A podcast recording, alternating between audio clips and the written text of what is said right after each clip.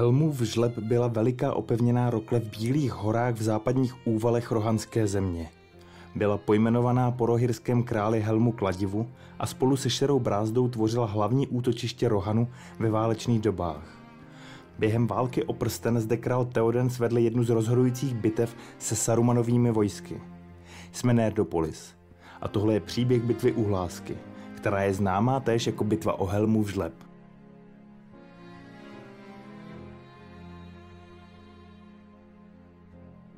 Mohutnou pevnost Hlásku postavil Gondor v prvním tisíciletí třetího věku na Hlásné skále. Mezi obyčejnými lidmi se vypravovalo, že tuto pevnost v dávných dobách vybudovali mořští králové rukama obrů. Pevnost se nazývala Hláska, protože trubka, do níž zaduli na věži, zněla ozvěnou z hlubin žlebu, jakoby u jeskyní pod kopci do války vycházela dávno zapomenutá vojska. Hláska byla ústředním bodem mohutného obraného systému v Helmově žlebu, k němuž také patřila žlebová zeď a velká jeskyní skrýž Aglarond, neboli třpitivé jeskyně. Zeď uzavírala přístup do strže a pod ní vytékal širokým tunelem žlebový potok, který obtékal patuhlásné skály. V pozdějších časech bylo gondorské území, kde pevnost stála vylidněno a hláska postupně chátrala. V roce 2510 přijel Eor mladý na pole Kelebrantu, kde porazil armádu divokých mužů a zachránil severní armádu Gondoru. Vládnoucí správce Kyrion pak Eorlu mladému věnoval za pomoc území mezi Anduinou a Želízí, kde vznikla země Rohan. Láska se tak stala součástí nově vzniklého království a gondorští kameníci chátrající pevnost opravili, než odešli do železného pasu, který byl stále součástí Gondoru.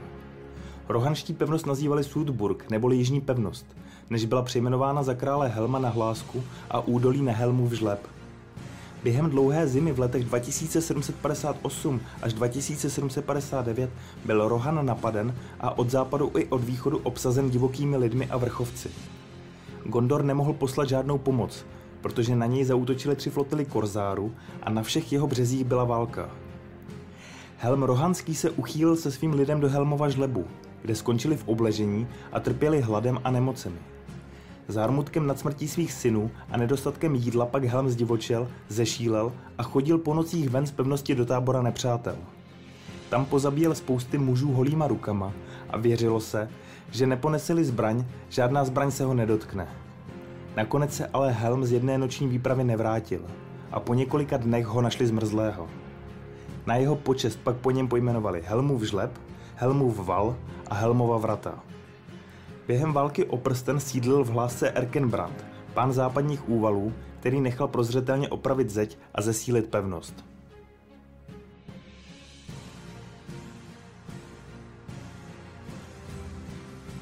Když se král Theoden dostal díky čaroději Gandalfovi z temného vlivu Sarumanova špeha a zlomyslného poradce Grímy Červivce, odjel k Brodům přes řeku Želíz, kde maršal Erkenbrand bojoval proti Sarumanovým silám. Když míjel druhý den jejich jízdy, přijel k ním znavený muž, který jim pověděl, že Erkenbrandova vojska byla s těžkými ztrátami zahnána zpět přes řeku Želíz. Sám Erkenbrand se stáhl a všechny, které mohl najít, poslal do své pevnosti v Helmově žlebu. Gandalf králi poradil, aby nejezdil k brodům, ale aby zamířil rovnou do Helmova žlebu.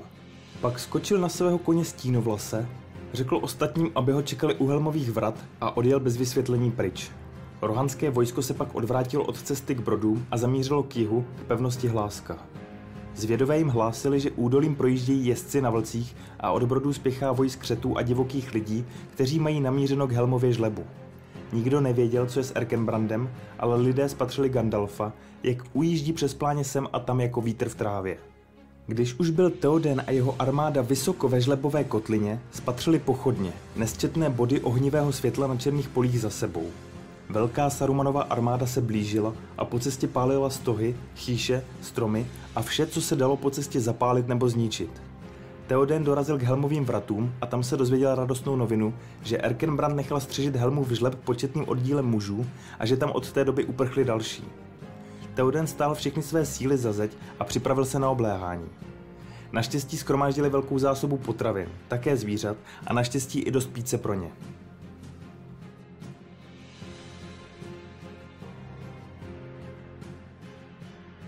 Přestože se nás filmová trilogie Pán prstenů snaží přesvědčit, že k branám Helmova žlebu dorazilo na pomoc Rohanu vojsko elfů pod velením Haldira, ve skutečnosti tomu tak nebylo. Lothlorien měl být třikrát napaden Sauronovými vojsky a moudrá paní Galadriel, která viděla střípky možné budoucnosti, by neroztříštila síly, které chrání říši. Pokud vám tedy bylo líto všech elfů a Haldira, že zemřeli v Helmově žlebu, nemusí. Pravděpodobně totiž zemřeli v Lothlorienu při masivním útoku skřetu. Ale teď už k počtům. Jediným zástupcem nesmrtelné rasy elfů na bitevním poli byl tedy jen a pouze Legolas. Trpaslíci měli v bitvě také jediného hrdinu a tím byl Gimli, syn Gloina. Ani dlouhověcí Dunadáni na tom nebyli lépe a svým mečem Andurilem hájil jejich čest pouze nekorunovaný král Aragorn. Lidé na tom byli lépe, protože k Helmovým vratům dorazil Theoden se svým synovcem Eomérem, kapitánem královy stráže Hámou a tisícem mužů, mladých i starých. V Helmově žlebu se nacházel Gamling, který vedl početný oddíl mužů a uprchlíků, kteří dohromady dali také tisíc bojeschopných obránců. Většina jich ale zažila příliš mnoho zim, nebo naopak příliš málo. Hlásku ale v konečném součtu bránilo kolem dvou tisíc mužů. Později do bitvy přijel Gandalf s Erkenbrandem a tisíci pěšími muži s meči. A zapomenout nesmíme také nalez Huornu, živoucí rasou starověkých, pomalu se pohybujících stromů, kteří vznikli, když se někteří enti stali více podobní stromům, nebo se staré stromy staly více podobní entům. Nepřátel bylo mnohonásobně víc a Saruman vyslal k Helmově žlebu přes 10 tisíc skřetů, skurutů a divokých mužů zvaných Dunlandiané. Představu o jednotlivých armádách tedy máme. Bitva může začít.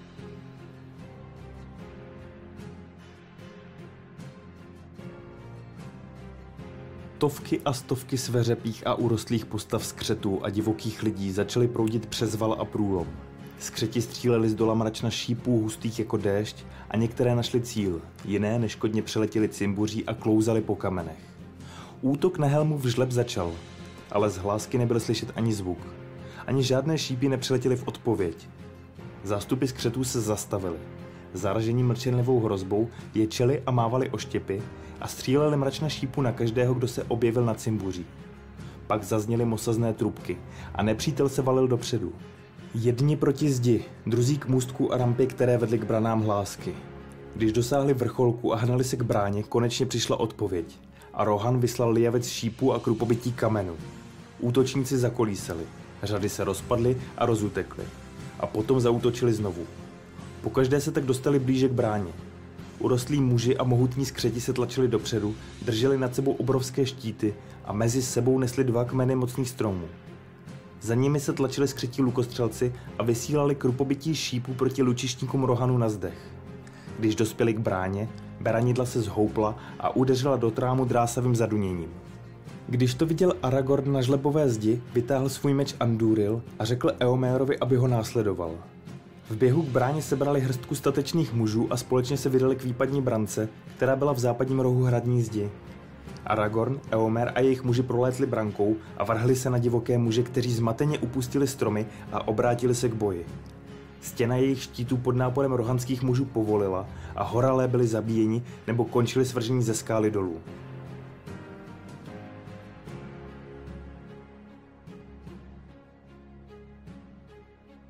Za potokem se ale už sbíral nový hov skřetů a mužů, kteří na ně stříleli z luku.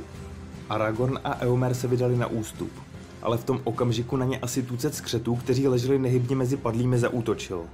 Dva se vrhli k Eomérovi, potrhli mu nohy a chystali se ho proklát meči, když v tu chvíli vyskočil ze stínu Gimli, který je tajně následoval a obou skřetům utěl hlavy.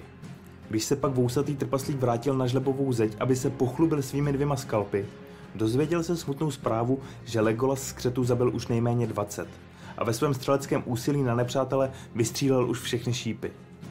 Útočící armáda pak útok na brány zdvojnásobila a vojska železného pasu vyrážela proti žlebové zdi jako divoké vlny na rozbouřeném moři. Provazy se záchytnými háky létaly přes zítku rychleji, než je stačili muži přesekávat a zdvihly se stovky dlouhých žebříků. Rohanští muži vystříleli všechny šípy, hodili všechna svá kopí a začala se jich zmocňovat únava. Třikrát je Aragorn a Eomer vedli do útoku a třikrát vzplál meč Anduril v zoufalém boji odehnat nepřátelé od zdi. Zatímco byli obránci zaměstnáni všemi útoky na zdi, desítky proradných skřetů se proplížily kamenou stokou, kterou vytékal potok a dostali se za zeď, kde zautočili na stráže u koní. Dolů ze zdi na ně skočil trpaslík Gimli a rázem měl práce nad hlavu, v jeho případě doslova. Když útočící skřety uviděl starý Gamling, schromáždil obranu a s muži ze západních úvalů na ně zautočil. Jejich nápor byl zuřivý a za hlasitého volání Kde byl Gondor, když padly západní úvaly? Nebo tak si to aspoň my představujeme, i když to tak asi nebylo. Začali skřety zabíjet a ti před nimi ustupovali. Zanedlouho byli všichni skřeti pobyti a Gimli si na své konto připsal 21 useknutých hlav. Konec stoky pak Gimli s muži ze západních úval zahradili kameny, až zbyl jen úzký průtok, kterým se nemohl nepřítel dostat. A Gimli si taky spokojeně myslel, že nad Legolasem určitě vede, proto byl po svém návratu nad žlebovou zeď zklamán, protože to elfí ucho zabilo nakonec už 24 skřetů.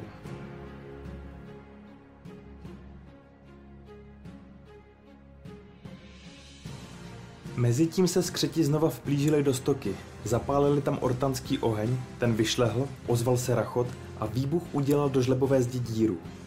Aragorn skočil do průlomu, aby bránil otvor ve zdi, ale v tu chvíli se zvedlo proti cimbuřísto žebříku. Přes zeď a pod zdí se valil poslední útok skřetů a obrana byla smetena. Někteří rohanští bojovníci byli zatlačeni dál do žlebu, někteří ustupovali ke skyním a jiní se probíjeli zpátky k citadele. Ze žlebu stoupalo na skálu široké schodiště k zadní bráně hlásky a u jeho paty stál Aragorn. V ruce držel Andúril a hrůza z meče na chvíli odradila útočníky tak akorát, že se obránci mohli dostat ke schodišti a k bráně. Kdo mohl, tak se dostal do bezpečí uvnitř citadely. Aragorn pak doběhl jako poslední ke dveřím a ty se za ním zabouchly. Gimli a Eomer s Aragornem želbohu nebyli, protože je od sebe rozdělil nepřítel a oba byli s dalšími zahnáni soutězkami do jeskyní. Žlebová zeď byla dobyta, ale hláska a citadele nadále odrážely tvrdý útok skřetů a divokých lidí. Létaly háky, zvedaly se žebříky, vybuchoval oheň a otřásaly se kameny. Nakonec Aragorn stanul nad velkou branou. Nevšímal si nepřátelských střel a zvedl ruku na znamení vyjednávání. Pak prohlásil směrem ke skřetům, že hláska nikdy nebyla dobyta a že by měli raději odejít, protože se blíží úsvit a situace by se mohla obrátit proti nim. V Aragornovi se v tu chvíli stělesnilo tolik královské moci a silná aura, že mnoho divokých mužů při jeho slovech znejistilo a ohlédlo se přes rameno do údolí. Skřeti se ale rozesmáli a přes zeď zasvištělo krupobytí střel a šípů.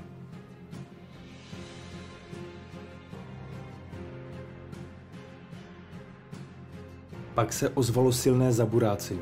Vyšlehl oheň a oblouk brány se zřítil v dýmu a prachu. Skřeti se chystali na závěrečný útok, když tu náhle a strašlivě zaučil veliký Helmův roh. Helm, helm, zakřičili rohanští jezdci. Helm za krále Teodéna. A s tímto výkřikem se zjevil rohanský král. Po jeho pravici jel Aragorn a za nimi páni z Eorlova rodu. Nebem se rozlilo světlo a noc odešla. Pak s výkřikem jezdci zautočili. Vrhli se přes můstek a projížděli vojskem železného pasu. Nepostavil se jim ani jeden muž, ani skřet, a s příchodem dne na ně padl strach a veliký děs. Tak vyjel král Teoden z helmových vrat a prosekal si cestu až k velikému valu. Tam se jezdci zastavili a v úžasu sledovali žlebovou kotlinu, kde nyní vyrostl nový les. Mezi valem a okrajem tohoto podivného lesa se nyní choulili ve strachu a hrůze z krále a stromu pyšné Sarumanovy voje. Skřeti se snažili utéct západním úbočím kotliny, kde na ně ale čekalo poslední zúčtování. Tam se totiž náhle zjevil Gandalf a vedle něj stál vysoký a silný muž s rudým štítem. Do Helmova žlebu konečně dorazil Erkenbrand a s ním tisíc pěších mužů s ostrými meči. Vojsko železného pasu řvalo a zmítalo se sem a tam strachy. A když znovu zazněl roh z věže, zautočila králova družina. Z kopců se blížil Erkenbrand s muži. Bílý jezdec se řítil na nepřítele a hrůza z jeho příchodu vyvolávala šílenství. Divocí muži před ním padali na obličej a skřeti se potáceli, vřískali a zahazovali svoje zbraně. Začali utíkat a skvílením vběhli do tajemného lesa, kde na ně čekala jejich zkáza, protože žádný skřet ani člověk z toho lesa už nikdy živý nevyšel.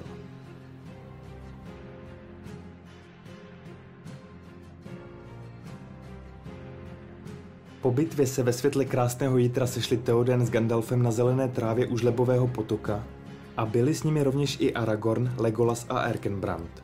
Kolem nich se schromáždili rohirové a všichni v úžasu hleděli k tajemnému lesu, který se během bitvy ve žlebové kotlině objevil. Pak přišel starý Gamling, Eomer a trpaslík Gimli spolu s těmi, kteří byli zatlačeni do hlouby žlebu. Gimli měl hlavu ovázanou plátnem prosakujícím krví a hlučným hlasem Legolasovi sdělil číslo 42. Elfí princ zpočátku nevěděl, proč Gimli odpovídá na otázku života vesmíru a vůbec.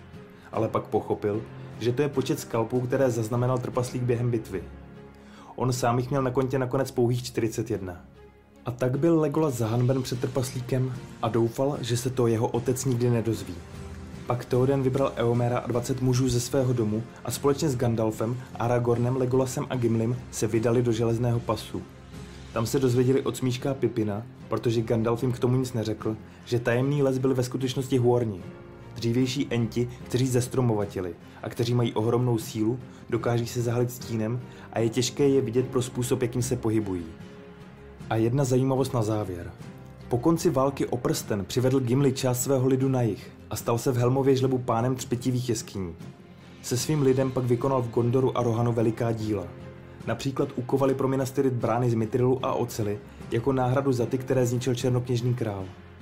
Gimli za svůj život naschromáždil hodně pokladů, ale největším z nich byly tři vlasy, které dostal darem od Galadriel. Zasadili do nezničitelného křišťálu a stali se dědictvím jeho domu a zástavou dobré vůle mezi lesem a horou do konce dnů. A to už je z příběhu bitvy o Helmu vyžleb vše. Co na její dramatický průběh říkáte? Napište nám do komentářů. A pokud se vám líbí naše tvorba, můžete si koupit nějaké super triko z naší kolekce na www.blackfinstore.cz lomeno nerdopolis nebo nás podpořit na www.herohero.co lomeno nerdopolis, kde budou nově videa dřív, časem včetně extra obsahu. Odkazy najdete v popisku, jako vždy se loučí Libovan Kenobi a Honzík Křepelka. Geek and Proud.